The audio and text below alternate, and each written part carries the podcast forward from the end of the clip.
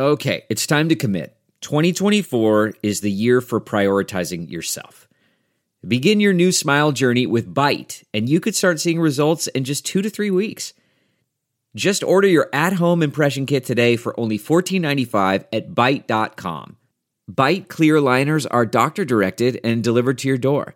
Treatment costs thousands less than braces, plus, they offer financing options, accept eligible insurance, and you could pay with your HSA, FSA. Get 80% off your impression kit when you use code WONDERY at Byte.com. That's B-Y-T-E dot com. Start your confidence journey today with Byte. Hello, everybody. I'm Lou Dobbs, and welcome to the Great America Show. Truth, justice, and the American way are our creed here, and that means we have absolutely nothing to do with the folks who make up the Biden White House and administration. We do watch them, though, and fairly carefully as discomforting as such an enterprise is, as they explain that two straight quarters of negative GDP doesn't a recession make in the Biden White House. Their economists don't even bother with PhDs in economics. They have law degrees, all the better to help them argue the innocence of this impaired president for the suffering of tens of millions of Americans, all as a result of his Marxist Dem economic policies and the very real possibility that we will have two quarters in a row completed of contracted GDP at the end of this month. Of course, this is the same administration whose Department of Homeland Security Secretary declares the border with Mexico is under control. Secretary Mayorkas repeats the declaration even as millions of illegals and truckloads of deadly drugs, especially fentanyl, pour across the border unchecked. Mayorkas and President Biden lie with impunity, as does the entire administration. We Americans are bombarded with lies these days, nonstop. And not all of those lies necessarily originate in government, ours or theirs. But lies abound in all kinds of national media, and publishing is rife with lies as well. And I want to credit Jack Wolfson of the National Review for catching the Merriam Webster's online dictionary's capitulation to the trans agenda. Webster's adding a secondary definition to the word female, which defines female as, quote, having a gender identity that is the opposite of male, end quote. And so it goes in the increasingly ambiguous and often confusing politics of language Marxist Dem style, and the culture wars rage.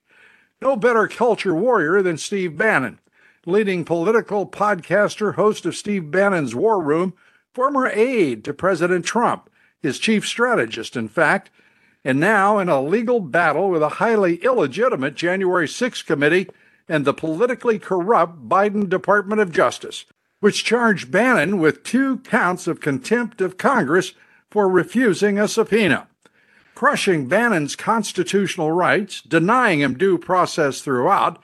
A D.C. federal court trial resulted in two guilty verdicts against him. Our guest today is distinguished civil rights attorney David Schoen, who represented President Trump in his second impeachment and who represents Steve Bannon in his contempt of Congress case. David, welcome to the Great America Show, and thank you for being with us today to help us understand what the Marxist Dems leading the Democrat Party and the deep state and the Justice Department are doing to Steve Bannon, and why every American should care passionately and deeply about what happens in this case. The only analog I can think of in American history that's reasonably close to the Bannon trial are the McCarthy hearings in the 1950s. Uh, I think you're absolutely right. And first of all, thank you very much for having me. I've been a long-time fan of yours. Um, no, I think you're right. You know, it sounds overly dramatic, frankly, because that was such a checkered time in our history. But I don't think we've seen anything else like it since then. And and I do think there are some parallels to be drawn, as many scholars have drawn. But part of this, I think, results from the idea that right now, with this administration, we have no checks and balances in place. Frankly, it seems to be of all one mindset, policy-wise. Um, and uh, fundamental constitu- constitutional principles being thrown out the door, including, in for example, the Bannon case, the concept of separation of powers, when privilege was invoked, but a number of things. And it's it's tragic to see, but uh, you know we, we, have to survive it. Yeah, indeed. Uh, representing now uh, Steve Bannon, and uh, previously you led the, uh, the the president's defense in the second impeachment. This is, it seems, one continuum from uh, at the at the latest August of 2016 uh, to this very moment, and we know it'll go beyond, obviously. Uh, your thoughts about the, the, similarities to the impeachments, a special counsel, three years of FBI investigation. I, I hear the president's credibility questioned, but he is the only one who emerged through that entire period with his credibility intact, uh, and, and so many others, whether they're in the Department of Justice, the FBI, or whether they are sitting on uh, the impeachment uh, committee, uh, known liars, certified liars as a result of the actions they brought. Right. You know, let me make one thing clear from the start because people try to pigeonhole me or others. I represented the Democratic Party twice, including this year. I represented a socialist candidate for uh, president in 2020, challenging ballot access laws. I'm interested in the issues. I am interested in our Constitution. That's what I've dedicated my career to. So th- I, this has nothing to do, in my view at least, from my perspective, my involvement with politics.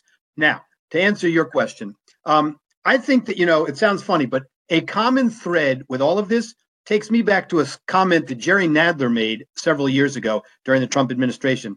And he said, We have to do these things because we can't trust the voters. That's about as sick a commentary on our democracy, especially from a sitting congressman, as I can remember. We do trust our voters and we follow the voters' will. So, a parallel between the second impeachment, at least, and I believe the first impeachment, and what's going on now with this January 6th sham committee, in my view, illegitimate from its formation, um, on a very important subject, and that's cheating the American public. But anyway, a parallel is barring President Trump from running for office again, and certainly from becoming president again, is the number one agenda figure. They made no bones about it in the second impeachment.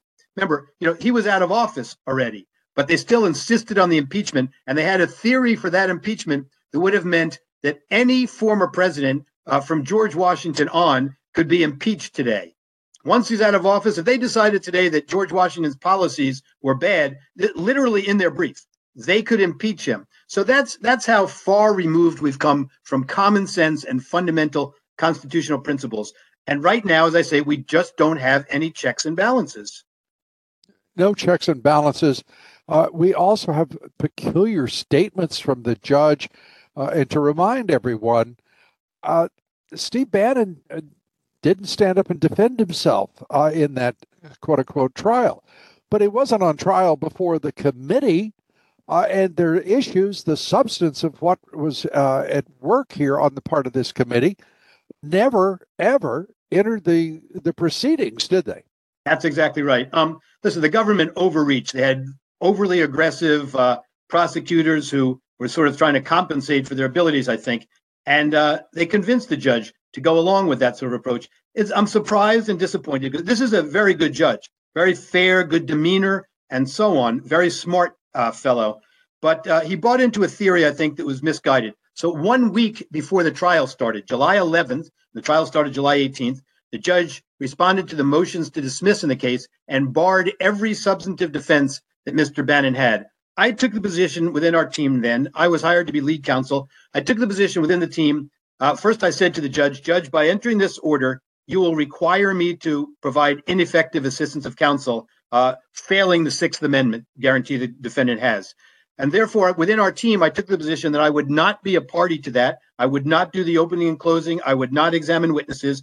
I would continue to raise the legal issues. And that's the role I played. Um, Co counsel in the case, Evan Corcoran, uh, took a different position. He had a strategy that he had worked out, and he agreed to go forward with the examinations. Um, so I, I credit him for making that decision. We each had to make our own decision. But yes, the judge ruled in this case that the jury could not hear from Mr. Bannon. In fact, it was prohibited from considering Mr. Bannon's reasons for his response to the subpoena. And those reasons were, in a nutshell, he got his lawyer got the subpoena from the committee. Former President Trump invoked executive privilege. The lawyer told Mr. Bannon executive privilege has been invoked. You may not comply with this subpoena. It's not your privilege to waive. Whether he construed it too broadly, whether he took the proper approach or not, the jury never got to consider that that's what Mr. Bannon had before him. And the lawyer wrote to the congressional committee saying Mr. Bannon wants to comply. What he would suggest is either work out the privilege issue with former President Trump or let's go before a judge in a civil enforcement proceeding. That's what Congress does all the time because only the courts can be the neutral arbiter. In this case, and this is why another example I say of the over politicalization of the Justice Department, these prosecutors argued to the jury that Mr. Bannon defied Congress's order. Doesn't matter that executive privilege was invoked. They said this is like telling the referee on a soccer field that he or she can't tell your son what to do. No, it's not. Constitutionally, Congress is not a referee. The president invokes executive privilege. Under the Constitution, it's presumptively valid. The separation of powers concept provides that Congress can't determine its validity or its breadth.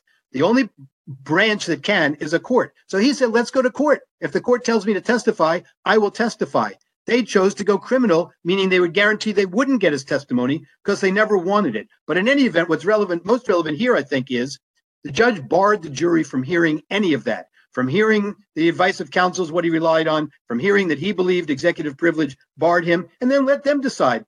But remember, fundamentally, this is a statute that charges criminal willful conduct.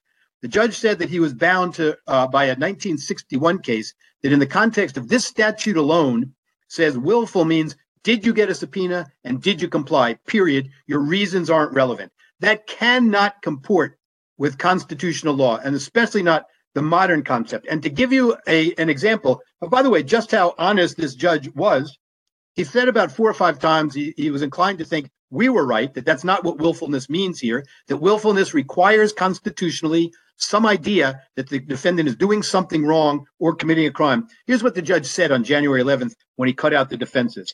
As I've stressed many times, I have serious reservations that the Court of Appeals interpretation of willfully is consistent with a modern understanding of the word. It's not consistent with modern case law surrounding the use of that term, let alone the traditional definition of the word. But as I've previously held, and I reiterate again today, I am bound by Licavoli and its holdings. That's why I say not only we should 100% win this appeal, every American better hope we win this appeal. Because if willfully means that an innocent person can be ensnared in criminal conduct, we're in a heck of a lot of trouble in this country. That's never been the way our American system of justice works.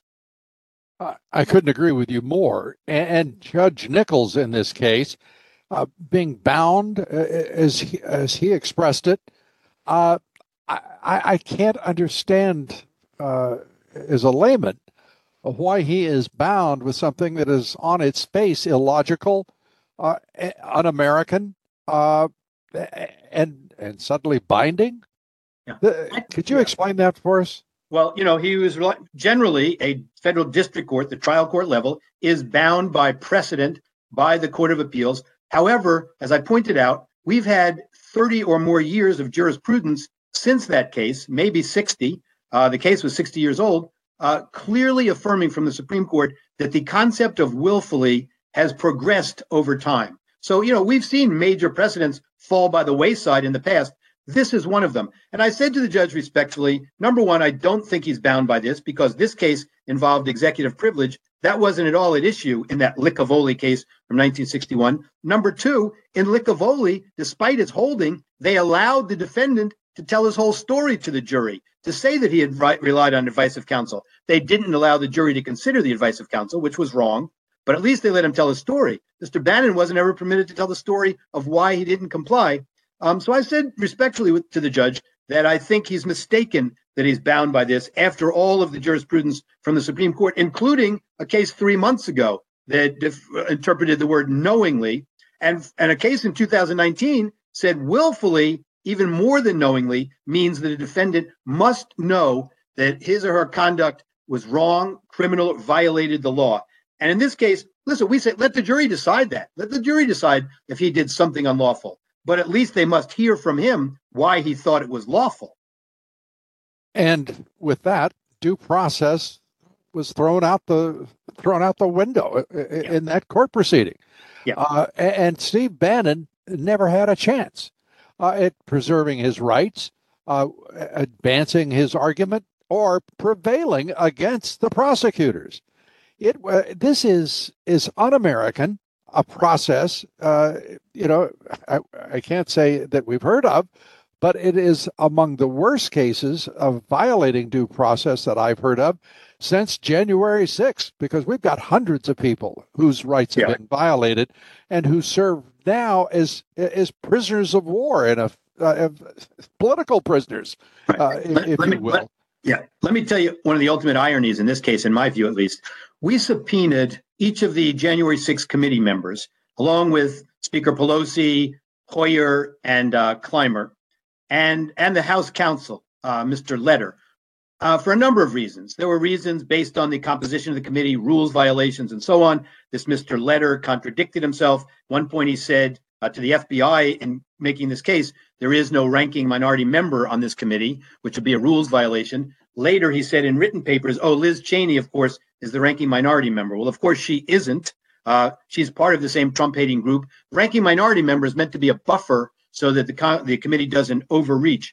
And so we wanted to know about his contradiction. But we also wanted the committee members present at trial, and we subpoenaed them for trial to answer questions like why wouldn't you go with a civil enforcement proceeding? What made you go for Steve Bannon to the criminal route, which meant you guaranteed you wouldn't get his testimony? Why wouldn't you give him a week extension to study the issue when the Trump versus Thompson case came down, which involved executive privilege? When after the subpoena date passed, President Biden sent a letter saying, Bannon, we don't believe you have privilege and Bannon asked for one week from that day to study the issue. They said no because they had their televised contempt proceedings uh, scheduled already for the next day.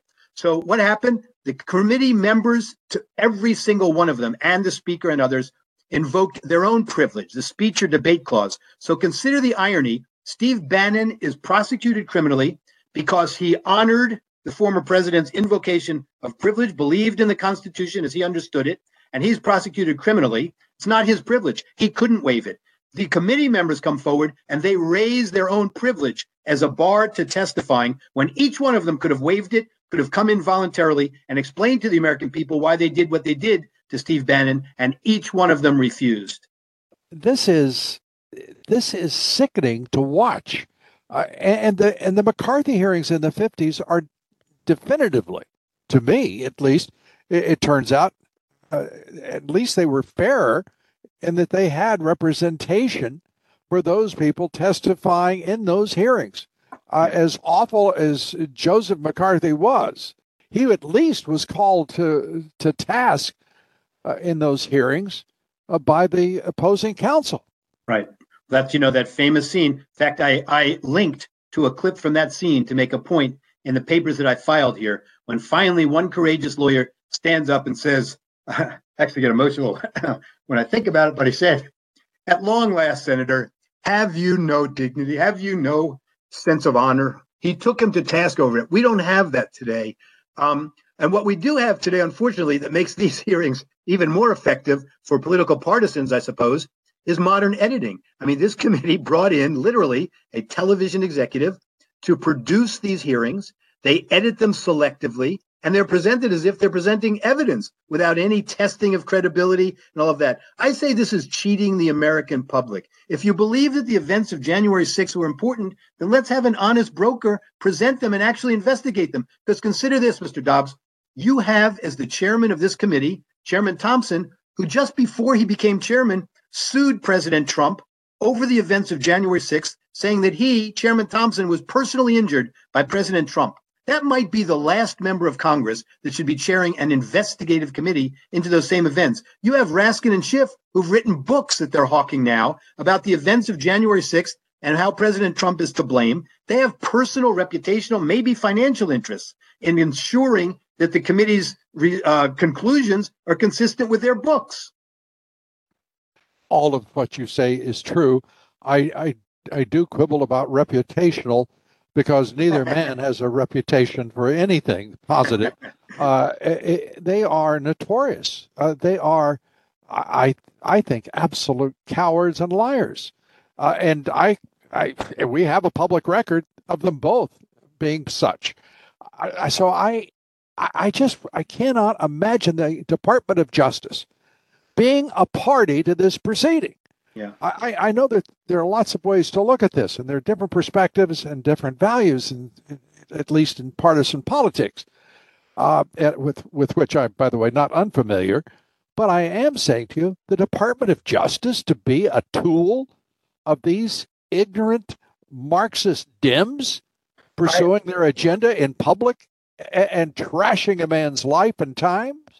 I think that, uh, from my perspective at least, Merrick Garland has turned out to be a major disappointment. I have to say that um, I had a case, uh, client of mine's case in front of him. I thought I happen to have thought he was an excellent judge when he was a judge. I thought he was a fair-minded judge, but I think he's really become now sucked into this and become a part of it. He issued a press release when Mr. Bannon was indicted, saying he wants the country to know that this case ref, uh, reflects the, the fair and equal application of the law across the board. That's just not true. The Justice Department's had a, a policy of six decades of not using this criminal contempt, contempt statute when executive privilege has been invoked like this. It's just not true. It's not true. Uh, and, and, there's so much to question about Merrick Garland as, as Attorney General, his actions, his words, uh, his statements like that. Meanwhile, Steve Bannon uh, is under full, full attack by the Marxist Dems who are leading this administration, in my judgment, and the Democrat Party, along with the deep state. They are trying their very best to trash Bannon uh, because he is, uh, I guess, as they see it, a, a bit of a, a, an obstacle as they uh, try to simply disqualify Donald Trump from running in 2024. Yeah, Steve Bannon is a powerful force in America with millions and millions of followers. Whether one likes his message or doesn't like his message, he is a force to be reckoned with, and they know that. And uh, frankly, whatever one thinks about anybody's political philosophy, he is living what America stands for, and that is voicing his views um, which, ha- as I say, have tremendous following, tremendous appeal. He faces being labeled with these horrible names that should never be used with anyone, and he continues to stand up for principle. You know, he made a statement after the case. Uh, they tried to use this against him that he stands with Trump and he stands with the Constitution, and he emphasized that he stands with both. But he really emphasized the Constitution. You know, as many people have said, Steve Bannon could have come in and just taken the fifth to the committee, like many other people did. Been nothing wrong with that. Uh, it's a constitutional right, although I must say Chairman Thompson belittled that constitutional right and made a public statement that anyone who takes the fifth has something to hide. That's reprehensible and irresponsible for any public figure to take. But in any event, Steve Bannon committed that he would never do that. He wanted to testify. However, he also honored the uh, constitutional invocation of executive privilege. And until that was released on July 9th, when President Trump finally had enough of seeing what was going on, um, then uh, he felt his hands were tied, as his lawyer had told him, and he could not comply. And do you have an explanation? Have you reasoned this through why the Department of Justice would be allow itself to become just a tool of the Marxist Dems? They're think, effectively enemies of the state. I think that in this case, um, a terrible partisan political uh, decision was made. I think there was a lot of uh, pressure from Congress to prosecute Steve Bannon criminally. You'll remember that unprecedented, President Biden came forward and said that he believes these people who so called defy the subpoenas should be prosecuted. We don't allow President of the United States to weigh in on that and corrupt the system like that. So then the Justice Department immediately issued a statement oh, you know, we're going to make an independent decision. Well, they didn't make any independent decision in this case because they went against their own precedent. And Congress, again, was cynical in referring it for criminal prosecution, they had an easy out. Go to a judge, let a judge order him to testify. He would testify. So I think, again, it's part of this complete lack of checks and balances now. I think it's the void in policy. Unfortunately, as I say, I represented the Democratic Party earlier this year, but there is a void of policy right now so that the January 6th committee has become a policy. Scare the people, convince them that President Trump, you know, was bad or was involved with the January 6th thing. And that's our policy. That will help us get votes. That's not the policy we're looking for, I think, in these very troubling times, economically, politically, internationally, and so on. But it seems to be all they've got. And so they double down on it. I, I just can't imagine what the rest of the world thinks of us right now. Uh, this January 6th committee, which is more akin to a Soviet style uh, show uh, uh, trial, it is it's something that you would expect to happen in a third world country. We have an impaired president. Uh, we have a vice president who is the least knowledgeable vice president and seemingly inarticulate person I've ever seen in the vice presidency. And we've had some beauties over the course of my lifetime. We have two individuals that I can't imagine being uh, in any public role of public service, and they're at the top of our government. Yeah. What is going on in this country where there are no standards? There is no expectation of excellence. There are these mad uh, adventures like this January 6th committee, two presidential impeachments, a special counsel built on an absolute fiction trying to overthrow the Trump presidency, having failed to overthrow his candidacy. And you know what, Mr. Dobbs? I would bet that you regret having to say every word that you just said because I know that you root for this country every day and for greatness in this country every day it's uh it, you know it, it really one could hang his head and just be depressed about all this. But i think you know by doing shows like you do and calling out uh, the conduct that we're seeing and calling for better i think uh, i think that's the only course we can take here. Sometimes it seems like beating your head against the wall because we see these confounding developments. We see corruption. We see roadblocks put up toward fair and honest uh, elections and um, everybody in this country must have an interest in election integrity. And again, I, I don't say this is a political uh, position. I was on the losing side of the um, of the Voting Rights Act case. You know, the Holder case, Shelby County, this Holder case. I was on the losing side. I represented the Alabama voter, uh, taking the position that the Voting Rights Act should still apply. I'm in favor of election integrity. I represent minor parties trying to get on the ballot. I'm in favor of full ballot access and all of that. That's what makes this country great. But the problems you're talking about transcend politics. And they, fortunately, because every American ought to be able to see that corruption is wrong, malfeasance is wrong, um, not putting people in office who are capable is wrong. We have to be able to raise this country to the greatness again uh, that it's uh, uh designed to provide and that it certainly will accomplish again one day.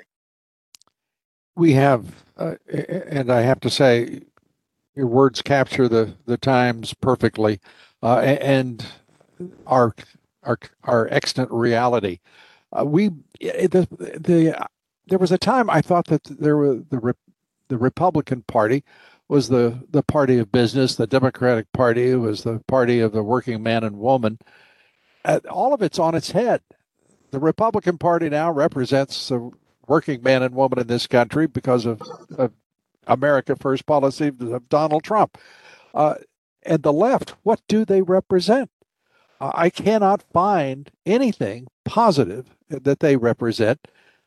There is nothing that I can say about any one of the, the executive orders of this president, the policies he's pursuing that I say is in the interest of the nation, that is in the interest of the American people we have a, a media that is a corporatist media uh, that has simply lost its way. That's the kindest interpretation, and and the worst interpretation is they're complicit. It's it is a time for truth, and truth is in the least supply. You know, your comments about the media are, are just right on and depressing, and you certainly know that far better than I do. You've made a career of being a media success. Um, but it's depressing because that's in these days that's the way uh, you know our voices get out. And if our voices are stifled because the media takes one position all of the time um, and they cover up other facts that are clearly demonstrable facts it's it's very dangerous for our republic. But you know i think in terms of policy uh, certainly i have no better answers than anybody else. I i would express at least my surprise and dismay that when this administration came in they seemed uh, like they felt obligated to pander to what I call the hate squad, other call others just call the squad, and their philosophy, which is as un-American a philosophy as I have ever seen. It's completely just deconstructionist. and it's it's it's everything that this country stands for in their view. It seems to me is a failure, and they do it under the guise of you know uh, promoting what they think the country's values are. Absolutely not. Their position is antithetical to it. They, they call themselves progressives. They're regressives. They don't deserve a term progressive as if that had any if that has any positive connotation, and it should. Um, it, it's it's horrible. We see anti-Semitism from that group.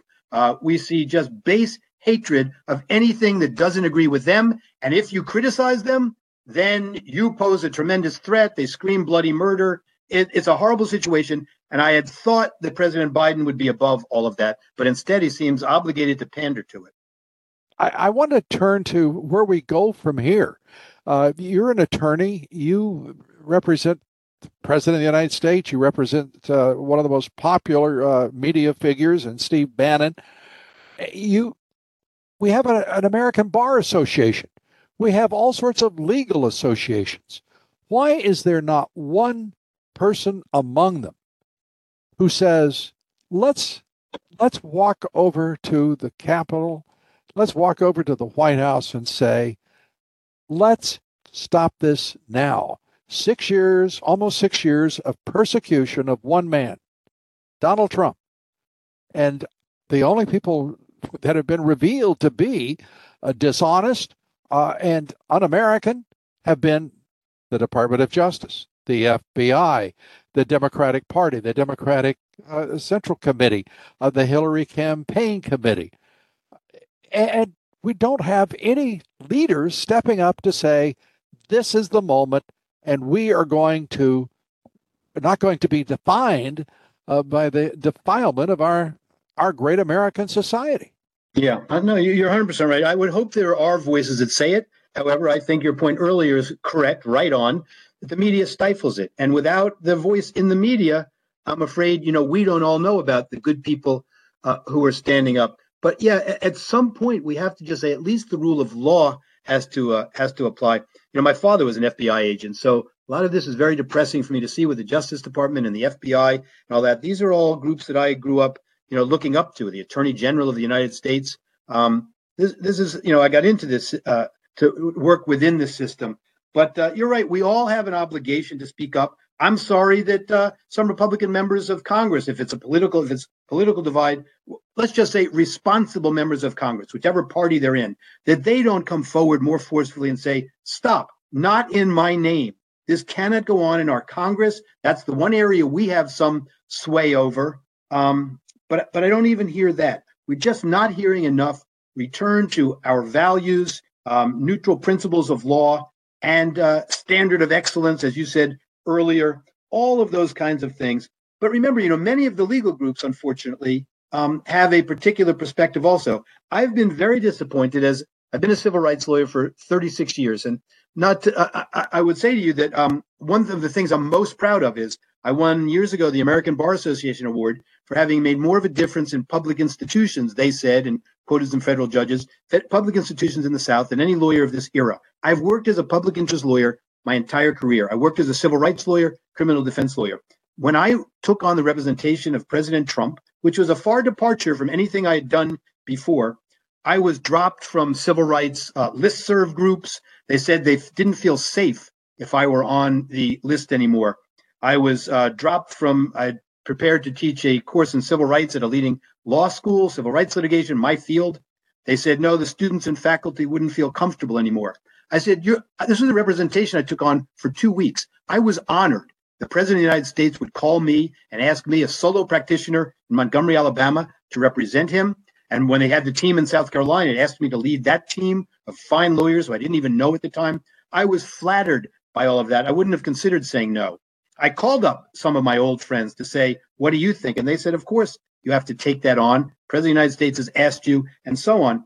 What happened to the 36 years of civil rights experience? What happened to all of the difference that I purportedly made uh, for civil rights uh, parties in the past, for poor people, underrepresented people? All of that in the public perception goes by the wayside because of the kinds of times, polarized times we're living in.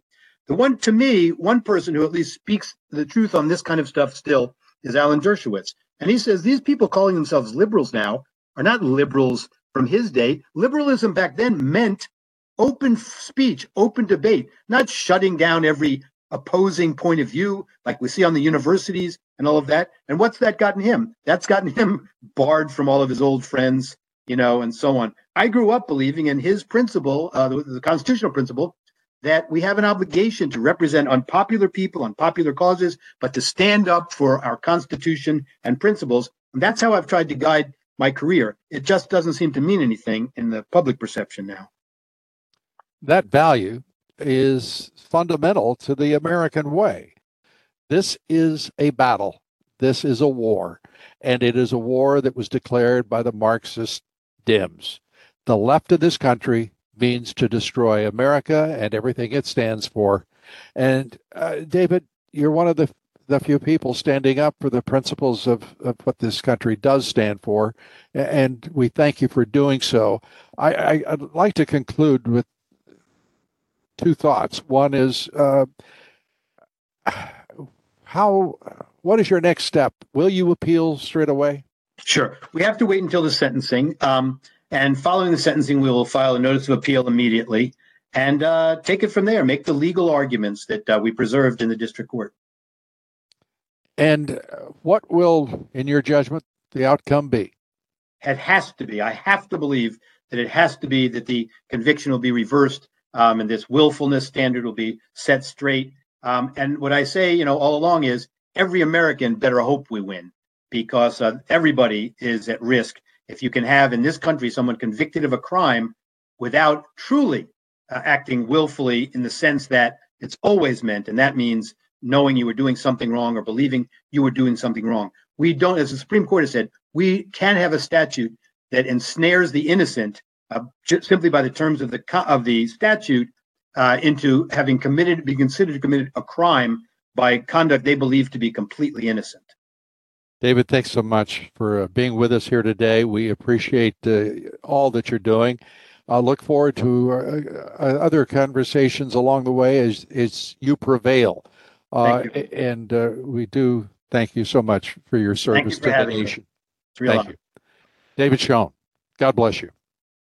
It is becoming increasingly clear, I believe, to most Americans that we are now a nation at war. And the political parties are quite different. The Democrats are waging war, and the Republicans are pretending it isn't necessary. That's why they need Donald Trump to lead them. I just have to say this directly and straightforwardly. The January 6th committee is a travesty, and it's a blight on America and everything we stand for as a people. The FBI agents and the officials of the FBI and Justice Department you were once heroes to Americans of all ages. You are now nothing more than tools of the Marxist left, the Democrats who follow them, and the deep state of which you are part. David Schoen referred to the counsel representing the U.S. Army in the famous McCarthy hearings in 1954. The attorney representing the Army was Joseph Welch, responding to attacks by McCarthy that ultimately shut down the hearings for good. Welch's words today are powerfully appropriate and relevant to the Democrats and their travesty of justice, the January 6th committee. Joseph Welch said these words directly to Senator McCarthy You have done enough. Have you no sense of dignity? Think about it, and let's ask ourselves why we have no one standing up as Joseph Welch and uttering those very words perhaps soon. Thanks, everybody, for being with us today. Our guest tomorrow is Congresswoman Mayra Flores, who just flipped a deep blue district on the border of Texas and Mexico to bright red in a special election. Congresswoman Flores is with us here tomorrow to take up some of the biggest issues and threats facing our border states and, in truth, all of our states. Please join us here tomorrow. Till then, God bless you and God bless America. Look around. You can find cars like these on AutoTrader. New cars, used cars, electric cars, maybe even flying cars. Okay, no flying cars, but as soon as they get invented, they'll be on AutoTrader. Just you wait. AutoTrader.